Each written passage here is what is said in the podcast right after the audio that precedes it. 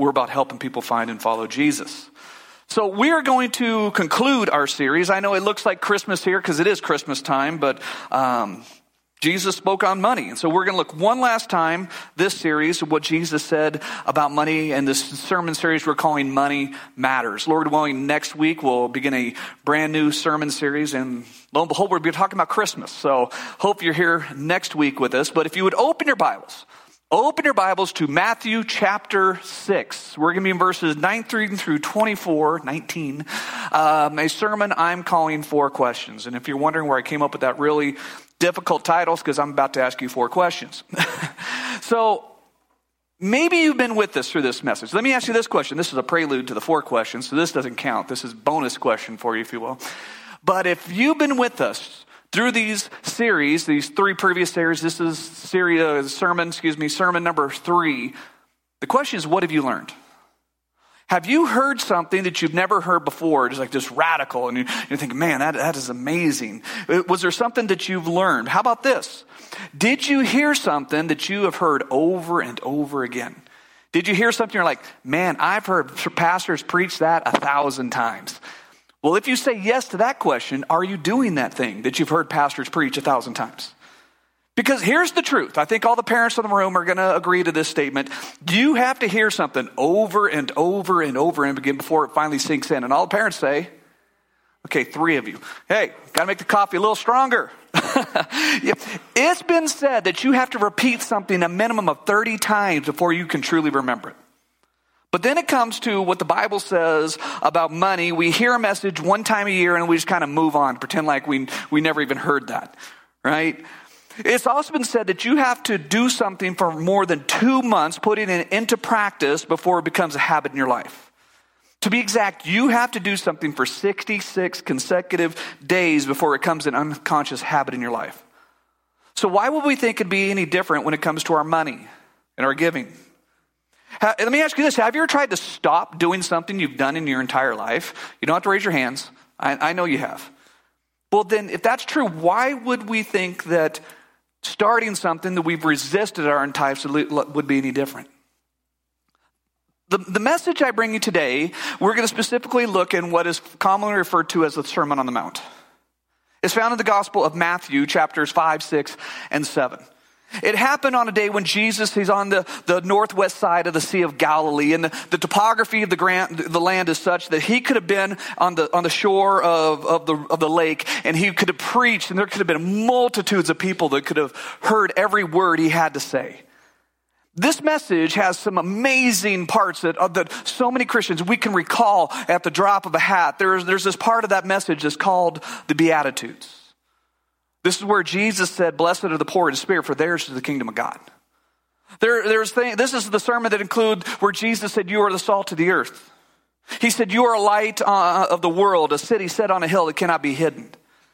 He also said in this same message, He said, Do not think I came to abolish the law or the prophets. I've not come to abolish, but fulfill them. And then he goes on to intensify the law. I think so many of us remember that. It was on this hill that Jesus taught his disciples how to pray when he said, Our Father in heaven, hallowed be your name. Your kingdom come, your will be done on earth as in heaven. It's in the same message that Jesus said, Judge not, that you will not be judged. For the judgment that you pronounce, you will be judged. And with the measure you use, it will be used to measure you. The same message, Jesus said all this. And I believe that this is probably the greatest sermon, the greatest pastor, the greatest preacher ever preached. This is where it all occurred. And then sprinkled in there is this, this part about money. And I'm pointing this out because so many of us, we can instant recall all the things that Jesus said before, but then we forget what Jesus said about money. We forget what Jesus said about giving. Do you know that Jesus spoke more about money than any other subject? Jesus spoke five times more about money and possessions than he did any other subject. Randy Alcorn said that 15% of everything Christ said relates to the topic of money and giving. That is more than heaven, when Jesus spoke about heaven and hell combined. I mean, that's really wild when you think about it. Jesus, the Savior of all mankind, He came and there's a topic that He spoke more about heaven and hell, and that's giving money. The vast majority of what Jesus said, what he said had to do with our bank accounts. Somebody said that there is more than 2,300 verses in the Bible that, have, that talk about money. 11 out of 39 of Jesus' parables talk about money. One out of every 10 verses in the Gospels speak about money. So many temptations and sin that Jesus addresses in this sermon, the Sermon on the Mount. He spoke about anger, he talked about lust, he talked about retaliation, anxiety, and others. And we remember all that. But then when it comes to our money, we tend to develop a case of amnesia. The love of money and materialism is easily hidden in our culture today. In fact, I would argue that is not only promoted, but it is celebrated. If you love money and if you love material possessions, it has become an acceptable sin in our culture. Though it's acceptable in our culture, it clearly is not acceptable to Jesus. And since it's not acceptable to Jesus, maybe we should spend a little more time listening to what Jesus said when it comes to our, our money. Maybe we should make sure that what we say about money lines up exactly with what Jesus said about money. Because I don't know about you, but I want to be on Jesus' side, not only on salvation, but on every single subject you can think of. So, that being said, let me ask you some questions. And then we're going to look at what the Bible says. So hopefully how you would answer those questions lines up with the, with the Bible, how the Bible would answer those questions. I mean, if, if, the, if money is so important to Jesus that he spends that much time speaking about money, let's just spend just one more week talking about our, our, our money that God gives us. So here's question number one. You ready? Question number one Where do you store your treasures? Where do you store your treasures? Now, this, yeah, that's where the question is, where do you put your money at? And some of you might say, well, I put it under my, my mattress. That's an answer. I don't know if that's a good answer. And then somebody would say, well, the bank account. I think that's how many of us would answer that question. But let's listen to what Jesus had to say about this. Matthew chapter 6, verse 19. Jesus says, do not lay up for yourself treasures on earth where moth and rust destroy and where thieves break in and steal. But Lay up for yourself treasures in heaven, where neither moth nor rust destroys, or where thieves do not break in and steal. So Jesus said, Do not lay up for yourself treasures on earth. Why? Well, because either a moth's gonna eat it, rust's gonna destroy it, or something's gonna break into your house and they're gonna steal it. So he says, don't do that. I know that's where we typically want to stick our treasures, but Jesus said, don't do that. And then there's this amazing contrast in verse 20. Jesus says, but. But lay up for yourself treasures in heaven. The phrase lay up, it means store up. It can even be translated as hoard. I think most of us have probably seen the show on TV called Hoarders. In case you haven't seen that show, let me just kind of briefly tell you about that show where they send cameras into people's houses and they're, they're looking at all the stuff that they've accumulated. And usually there's just this tiny pathway that winds through the house to get to point A to point B because there's this wall of what is essentially trash. Jesus says, don't make that the habit of your life. Don't hoard up stuff that in the end is going to be worthless. But please notice, Jesus isn't against hoarding. In fact, I would argue that Jesus is very pro hoarding. He's just pro hoarding the things that, the right things. And the things that Jesus would encourage us to hoard is nothing here on earth. Because we can accumulate stuff either here on earth or in heaven. If, if God was to give you a spiritual EKG test, if, if God was to give you a spiritual heart test, what would that test reveal? Because we choose to focus either on the material, which is temporal, or we choose to focus on the spiritual, which is eternal. So, where do you put your possessions? Where does your possessions rank in your priorities? Are you consumed with the here and now? Or are you hungry for more of God? Or maybe you're hungry for more of wealth? But that's the question. And let me say, Jesus is not making a suggestion here. Jesus isn't making this, hey, you can take it or leave it, do with, with these words what you want. That's not what Jesus is saying because what Jesus said here is an imperative. It's in the mood of a command. Jesus said, do not lay up for yourself treasures on earth. And he's making a point. And the point is, I think what Jesus is saying is don't be selfish. And I say that because one of the key words in what Jesus said there is yourself. Jesus is really condemning narcissism. He's, he's condemning selfish ambition for possessions because many people seek after wealth. Many people seek after material possessions. Maybe we've been guilty of that. And we do that, people do that, we do that because we want to be happy, right? But here's the problem with this line of thinking things don't make you happy. Celebrities, sports figures, they have lots of money, but most of them are miserable. I mean, turn on most any reality TV show. You will see people that have more wealth than all of us in this room combined, and yet they are fighting like cats and dogs. They are searching, they're seeking for purpose and significance, and they're trying to fill this void in their life with stuff. Blaise Pascal, he famously said that every single one of us has a God shaped vacuum in our heart, and we try to fill it with all kinds of things. And the only thing that can properly fill this void is Christ. Because if things brought us happiness, the truth is we should all be the happiest people in the world. Because every single one of us in this room today, streaming online for the most part, we're more wealthy than the vast majority of the world. But stuff will never satisfy you. We've all experienced this dissatisfaction. You don't need to raise your hands, but have you ever bought a car and then soon became dissatisfied with that car? Like, oh man, I wish I would have bought this other car. Man, I really need this other new car. Or maybe buy a new gadget, this new phone, and then it's so satisfying for a little bit, and then a new gadget comes out that's smaller, sleeker, has some other feature that your device doesn't have, and now you want to replace your new gadget with an even newer gadget.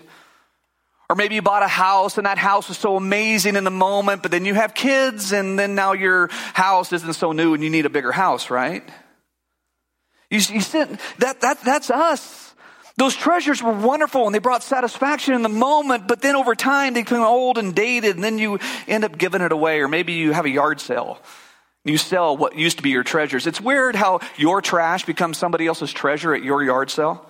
That's weird. But don't make this habit of your life. Why? Because earthly treasures are temporal. Either a moth is going to eat it, rust's going to destroy it, or someone's going to break in your house and take it anyways. During the first century, when Jesus said this, most people didn't put their money into a bank account like we do today. They, they, they were, they, most people invested in either precious metals or, or clothing or grain or, or land. Earthly treasures, they're all temporal. They're not going to last. I think that most of us will agree with this, but we protect what's important to us, right? We put alarms on our cars. We put alarms on our homes. We have insurance for everything under the sun, right? We all, we insure what's important to us. And we do that because we don't want to lose those treasures. But we're going to leave it all one day.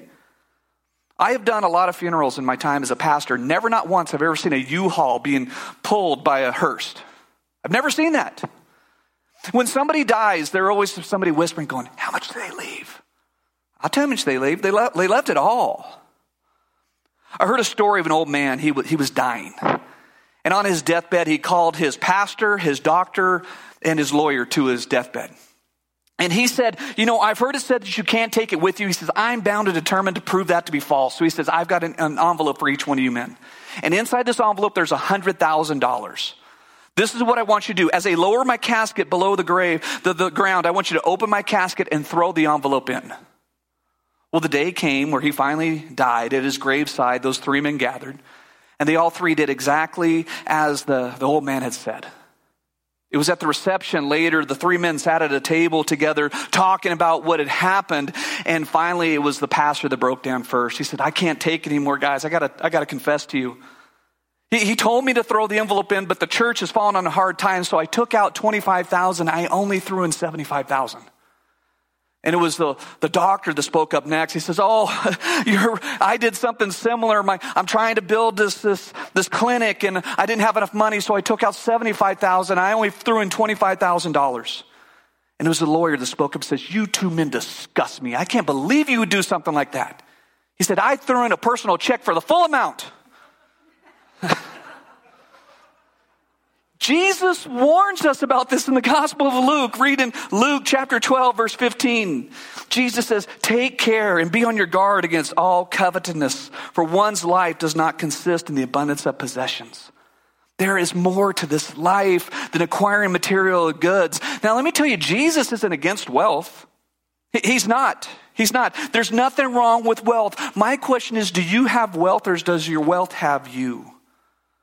Job was a man in the Bible. He was incredibly wealthy. The Bible says that he was incredibly wealthy, but the Bible also said that Job was blameless and upright. And so there's nothing wrong with wealth in and of itself. Maybe the most misquoted verse in the entire Bible is 1 Timothy chapter 6. Let's read it together. Timothy, 1 Timothy 6 verse 9. The Word of God says, But those who desire to be rich fall into temptation, into a snare, into many senseless and harmful desires that plunge people into ruin and destruction. Here it is, verse 10. For the love of money is the root of all kinds of evil. It is through this craving that some have wandered away from the faith and pierced themselves with many pangs. Many people misquote this and say money is the root of all evil. That's not what the Bible says. The Bible says that the love of money, that's what leads to destruction. The Bible says that there's uncertainty in riches, and I think if you have your retirement in the stock market, you would agree with that as of recently. I try not to even look anymore. It just makes me cry a little bit. But look what the Bible says about that in Proverbs 23, verse 4. It says, Do not toil to acquire wealth. Be discerning enough to detest. That when your eyes light upon it, it's gone, for suddenly it sprouts wings and flies like an eagle towards heaven. And we tell our kids all the time, money doesn't grow on trees. Or we say, it's like this, my money sprouts wings and just flies away. Well, that's what the writer of Proverbs essentially says. Will Rogers famously said, he said, we buy things we don't need with money that we don't have to impress people that we don't even like. Isn't that true? We're trying to keep up with the Joneses, only the Joneses are refinancing. They got better credit than we do. So don't keep up with the Joneses. God wants us to give, but you know what? God also wants us to save. The writer of Proverbs says that the ant is our, our little mental reminder to save. Look in Proverbs chapter 6, verse 6. The word of God says, Go to the ant, O sluggard. Consider her ways and be wise. Without having any chief officer or ruler, she prepares her bread in summer and gathers her food in harvest. So we're not only to give, but we're also to, to save the money that God gives us. And Jesus gives us this great contrast. He says, Do not lay up for yourself treasures on earth, but lay up for yourself treasures in heaven. Earthly treasures, they're, they're temporal. We're heavenly treasures, they're eternal. Maybe you don't know this, but you need to know this. We cannot send a check onto heaven like that old man thought he could. You can't send cash to heaven. It's not going to work. When we exit this world, we cannot take anything with us. Every single one of us today. Lord willing, if he tarries, will die with empty hands. So, how do we store up treasures in heaven? The Apostle Paul tells a young pastor by the name of Timothy how exactly to store up treasures in heaven. Look in 1 Timothy chapter 6, verse 17. The Word of God says, As for the rich in the present age, charge them not to be haughty, nor to set their hopes on uncertainty of riches, but on God, who richly provides us everything to enjoy. They are to do good to be rich in good works, to be generous and ready to share, thus storing up treasures for themselves as a good foundation for the future, so that they may take hold of that which is truly life. You see, in order to store up treasures in heaven, you have to be rich in good works. We have to be generous. We have to be ready to share. And look what Paul said in that verse 19. He says, Take a hold of that which is truly life. Pursuing the stuff of this world, it's not really living, it's just existing. Because if you really truly want to live, lay up for yourself treasures in heaven.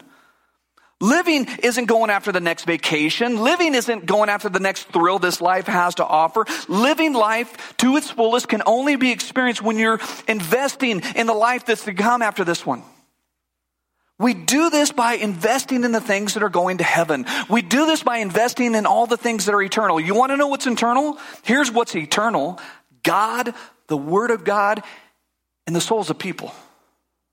Those are the three things. And we invest in the in heaven when we invest in the souls of people. So here's my question. Are you investing your life into people? There's a principle that some people call the oikos principle. The word oikos is the Greek word that means household.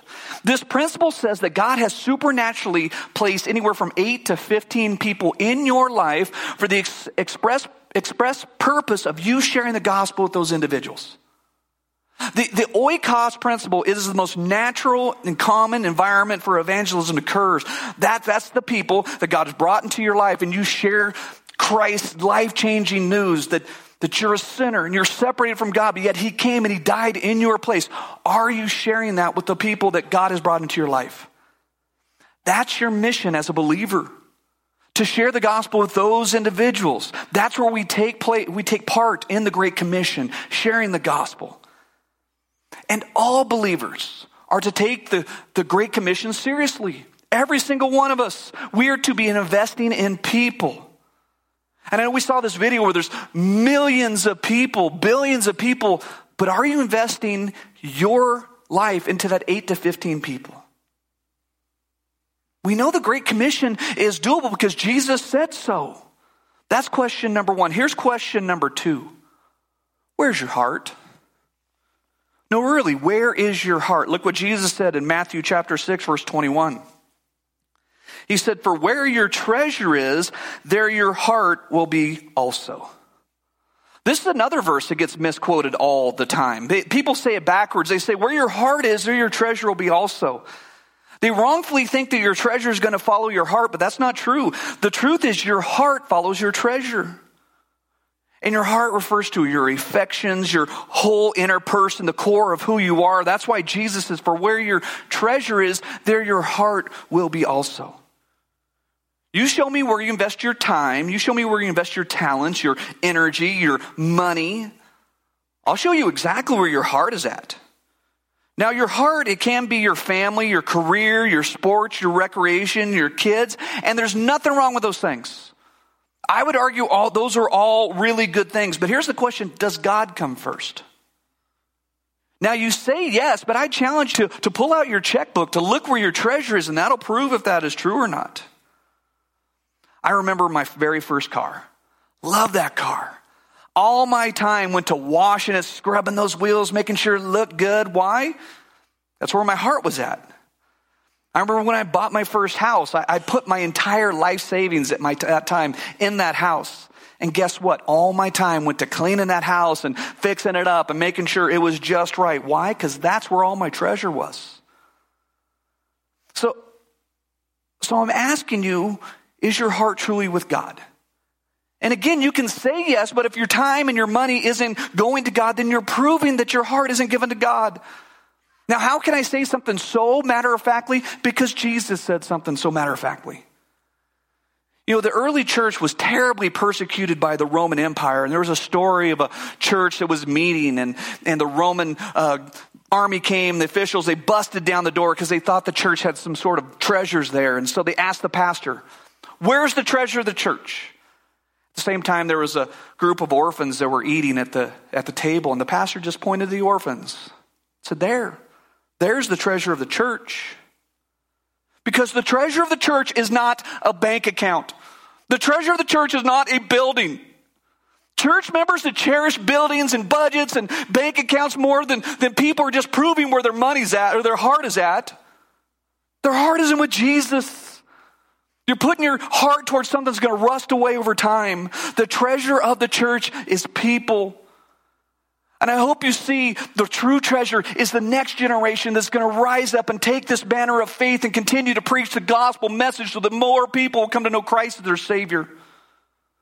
We are laying up for ourselves treasures in heaven when we're investing in people's lives. So let me pause for a minute. Ladies, you have the next five minutes off from this sermon. I want to address the men in the room. Men, are you investing? Are you serving in this church? I ask that question because statistically showing more women attend church than men. And so therefore they're more involved in ministry. They're more involved giving their time and their, their treasures to the church. Men, are you serving in church? If not, then why? We need men in children's ministry. We need men in youth ministry because young boys need a godly man they can look up to. This happened when my wife and I were newly married. We had two very small children at that time, and since they were small children, we invested some time. We, we were serving in the little kid ministry. And it was one Sunday, I remember my wife had taught the lesson and the, the, lesson's over. We still have some time to kill before the kids get released and the parents start picking them up. So I just grabbed a book and I said, okay, kids, we're gonna, we're gonna read a, a story. And I sat down on the ground and immediately 25 kids were crisscross applesauce and just had my, their focused attention on me. I was like, that's wild. Why were they so eager to hear what I had to say? And it occurred to me because it was a novelty to have a man that would sit in their, sit down on the floor with them and read a book to them.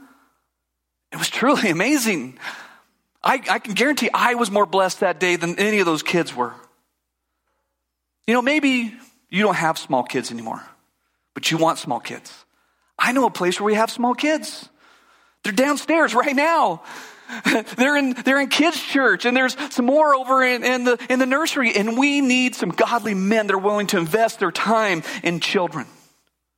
So i want to challenge you men. Are you investing your lives into people? Here's question number three for us this morning. Question number three where do you focus your attention? Where do you focus your attention read what jesus said about this in matthew chapter 6 verse 22 Jesus says the eye is the lamp of the body. So if your eye is healthy, your whole body will be full of light. But if your eye is bad, your whole body will be full of darkness. If then the light in you is darkness, how great is the darkness? So earlier, Jesus was having a, a an illustration using a heart uh, exam, but now he's giving us an eye exam. This is just another sermon illustration that Jesus is using. He wants us to know that the eye is the gateway that shows really what's going on with our heart. He, he, he's saying that our body is like the house and our eyes are like the windows that lets the light in. So if you have a healthy eye, you're going to have clear vision. You're going to see with clarity. Some people never realize what this life is truly about. They only see the material, they only see possessions, they only see stuff, and they, they miss the spiritual. We need to know that these things that we go after, it has an impact on our affections. It has an impact on our heart. It really consumes what our mind will think about. You see, Jesus wants you to know the good eyes, they see God as infinitely more valuable than money or stuff. Because when your eye is good, you see God is the supreme uh, value that you can have in this earth. Read what John said about this in 1 John chapter 2 verse 16. He said, "For all that is in the world, the desire of the flesh, the desire of the eyes, the pride of life, it's not from the Father, but is from the world. And the world is passing away along with its desires, but whoever does the will of God abides forever." So John says this desire of the eyes. He's not talking about anything sexual here. He's talking for this desire for stuff. I know every time my wife and I we go to Sam's Club or Costco, we grab that big old basket and my wife has a detailed list of all the stuff we're going to get. And as we push that basket up and down those aisles, strangely stuff just starts flying in the basket that was never on the list. Why? Because I saw it, I wanted it, and guess what? We're about to get it. Because it has this, I have this desire for eyes. I know you do it too. Don't be pointing your fingers at me. Here's a good test to see how you're doing when it comes to this desire of the eyes. Do you see somebody that has something that you don't have and you want it? Can you rejoice for them? Or do you covet them? Do you, do you get angry to them? How about if it's a friend of yours? That friend of yours, they have something that, that you want, you, you don't have it. Can you rejoice for them or not? Hopefully, you pass that eye exam. Here's the fourth and last question for us this morning.